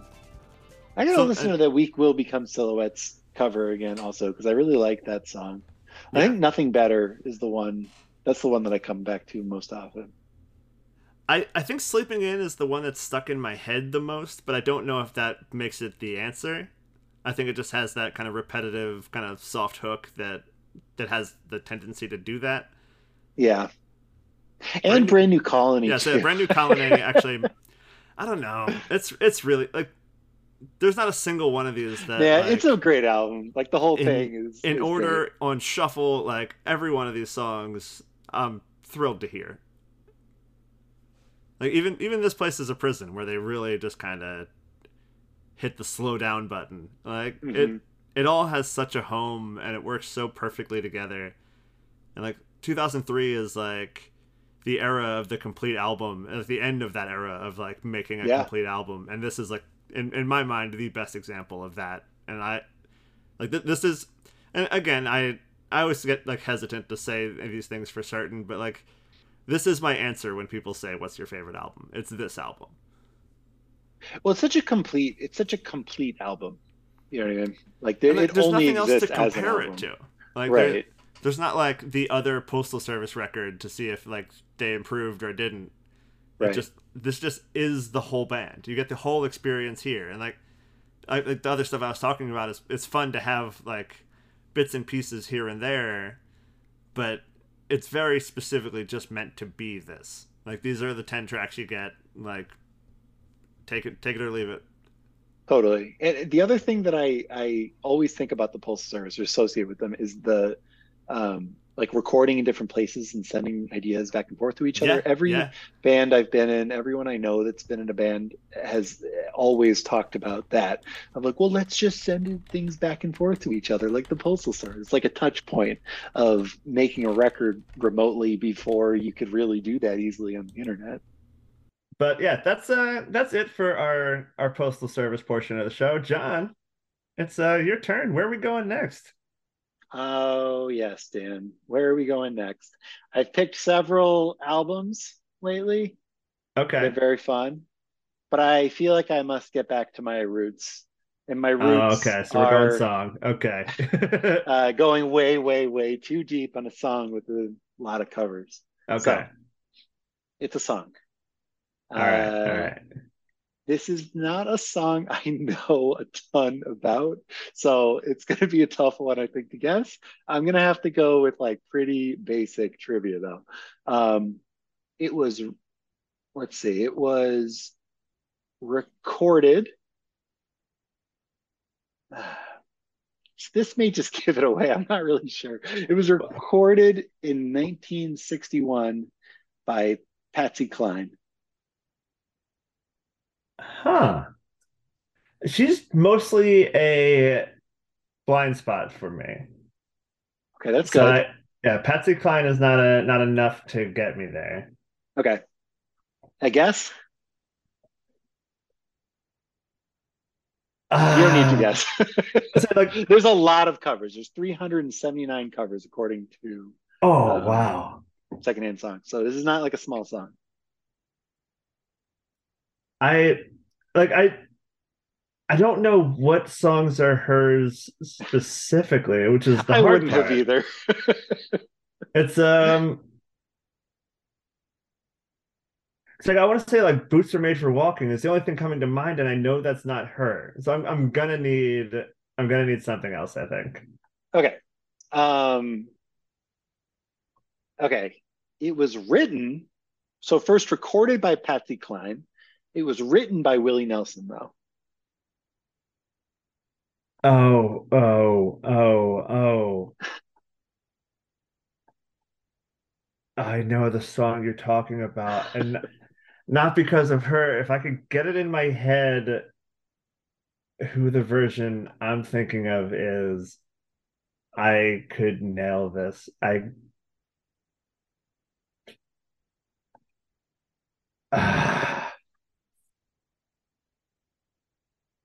Oh, it's, it's um crazy. Yes. Crazy. Yes. Yes. Yeah, okay. All right, hold on. Let me Nice. let me pull it up here That's good, man. Good. I wouldn't have got that. It, it was only because th- for some reason recently, because I mean this is a song that is covered a ton, Yes. and I I know a handful of versions of it. All right, let's see. I have the list up in front of me now. It was definitely a more recent one, but I it's not coming to mind. Let's see if they have it on the list here. Maybe it'll bring it back Well, while you're looking, the reason why I picked this is I I was cleaning up my Spotify playlist and I totally forgot that there was a period of time when I was doing more uh, things on TikTok uh, that that was a song that was on TikTok quite a bit, and and so I was like, you know, what, I'm gonna like there must be a ton of covers of this song. Let me look into this, and I found some really, really, really good ones. Uh, that I totally forgot about, and now I'm so glad that I put them together because there's a ton more research to do to you know comb through these 379 Oh, known yeah. covers. Uh, E- even knowing that there's a lot, 300 is so much bigger than I thought. it's a lot, yeah, and that you know that always means there's a whole bunch of extras that just aren't listed. Um, so I'm really excited to dig more into it because the ones that I have are pretty exciting. It's going to be so hard to find like the deep cut versions of it just because it's only called Crazy. Yeah, that does not make it easy. Um, yeah, we got our work Uh, cut out for us. None, none of these are jumping to mind. I feel like it must have been like uh, Discover Weekly or something like that played one of them. Whatever. Maybe maybe by the time we do the episode, I'll figure out which one it was. I'll have to go back through my my Spotify kind of recent stuff and see uh see which one actually clued me into this. Yeah, well, I feel like it's a nice uh, transition from uh, Moog country into just re- regular old Yeah, not just regular country. unmooged country. Maybe we can find a sweet Moog uh, cover of Crazy. I'm sure it exists. I feel like there's a lot of songs called Crazy too. Oh yeah, like the uh, um, Gnarls Barkley Yeah, song. that, that- that's not even what I was thinking of. Um, what's it called? The uh, Seal has a version of it. yeah, it's really hard to look for it. When I was looking for these ones, uh, They're like never gonna survive unless we get a little bit crazy. That one. That's also called Crazy. Okay. yeah, uh, I don't know how. Yeah, I don't think I want to spoil any of the ones that I found, but there's some old friends on here. Um, Okay. it's gonna be some good stuff. All right. This will be uh, an interesting couple weeks here trying to dig out the the versions. There's a lot to lot to go from. So uh, yeah, in uh, two weeks we will be right back here with uh, Patsy Cline's "Crazy." crazy. I'm crazy for feeling so lonely. This has been a presentation from the Wasted Robot ah, Network. For more information and links to other shows, please visit www.wastedrobotrecords.com slash podcasts. I knew you'd love me as long as you wanted